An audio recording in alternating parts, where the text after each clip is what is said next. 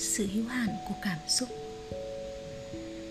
Lẽ nào em buộc cánh anh buộc cánh anh buộc cánh anh cũng chẳng thành tình yêu?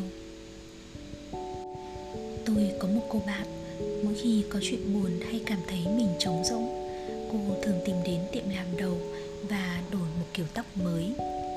Dài thành ngắn, thậm chí ngắn thành dài, thẳng thành xoăn tít và đôi khi ngược lại dường như kiểu tóc có tác dụng phi thường đối với phụ nữ. Ngay sau khi ra khỏi đó, cô biến thành một con người khác hẳn, không chỉ về ngoại hình mà còn về trạng thái cảm xúc.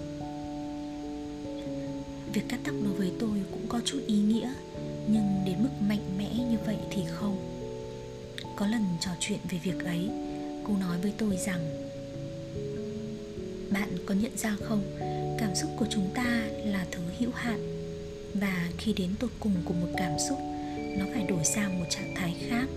Hỉ nộ, ái ố, đều như vậy cả.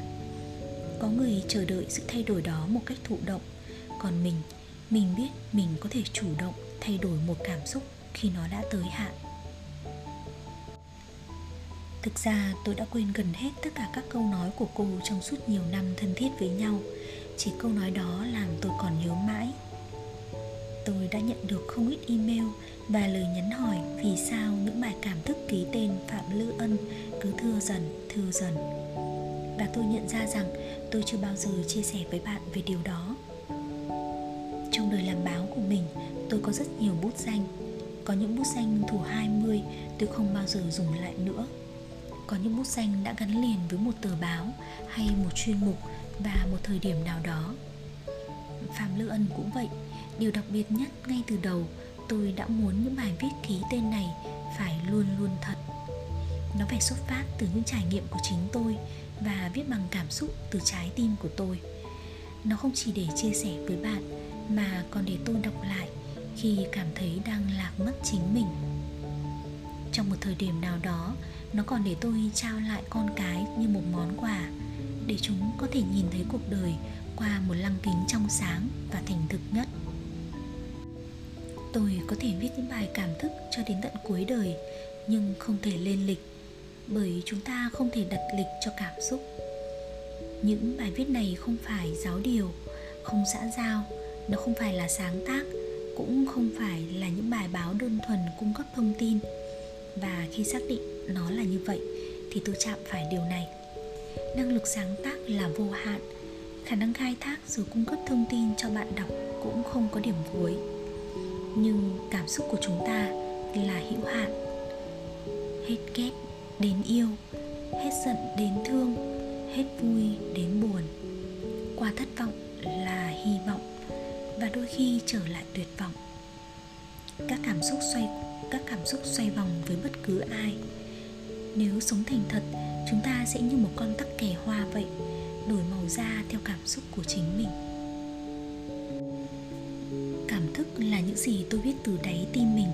Đằng sau bút danh ấy là một con người, hay đôi lúc là hai con người gắn bó với là hai con người gắn bó như một.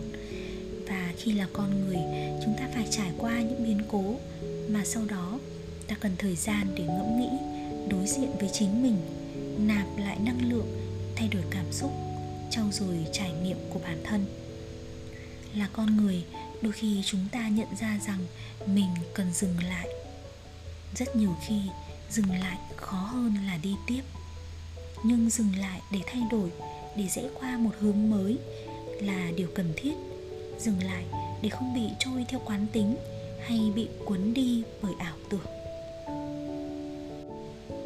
Có một lần tôi chat với bạn qua Yahoo, Bạn hỏi tên một loại gỗ mà tôi chỉ nhớ mang máng. Tôi nói, đợi một chút và mở Google. Chỉ trong vòng 30 giây tôi tìm được câu trả lời cho bạn. Bạn cảm kích và không phục tôi lắm. Bạn nghĩ rằng tôi là kẻ biết tuốt. Thỉnh thoảng chúng ta vẫn tự lừa gạt mình với những ảo tưởng như vậy. Với việc tự mình tìm ra câu trả lời cho bạn, tôi đã gặm nhấm trong thoáng chốc cái ảo tưởng mình là kẻ biết tuốt. Và tôi cũng lấy mất của bạn một cơ hội để biết thêm nhiều thông tin về loại gỗ đó, thay vì chỉ là một cái tên những lúc với bút danh khác, tôi đã viết những bài viết hài hước trong khi tâm trạng của mình đang buồn bã. Nhưng với phạm lữ ân, điều đó là không thể. Nếu tôi viết mà không xuất phát từ nhu cầu tự thân, rồi sẽ đến lúc tôi viết ra bằng trải nghiệm của người khác, tôi sẽ nói những lời mà tôi không tin, tôi sẽ khoe khoang những kiến thức chóng vánh có được từ google. Và cảm xúc không còn là thật nữa.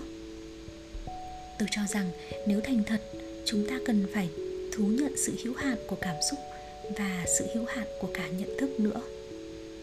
Nếu bạn nhận được đôi lời khôn ngoan trong những bài cảm thức, hãy nhớ rằng đó là những gì phạm lữ ân đã học được từ cuộc sống, từ cha mẹ, thầy cô, bạn bè, đồng nghiệp và từ sách vở, từ tất cả những người tôi đã gặp trong cuộc đời này.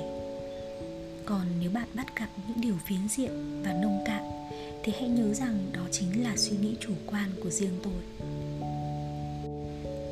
Mới đây, một người quen thông báo với tôi rằng anh đã quyết định rời khỏi vị trí của mình trong một công ty lớn. Vị trí đã mang đến cho anh danh tiếng trong nghề và một mức lương với những biệt đãi không ít người mơ ước. Tôi đã rất ngạc nhiên khi anh ra đi chỉ vì một lý do hết sức đơn giản.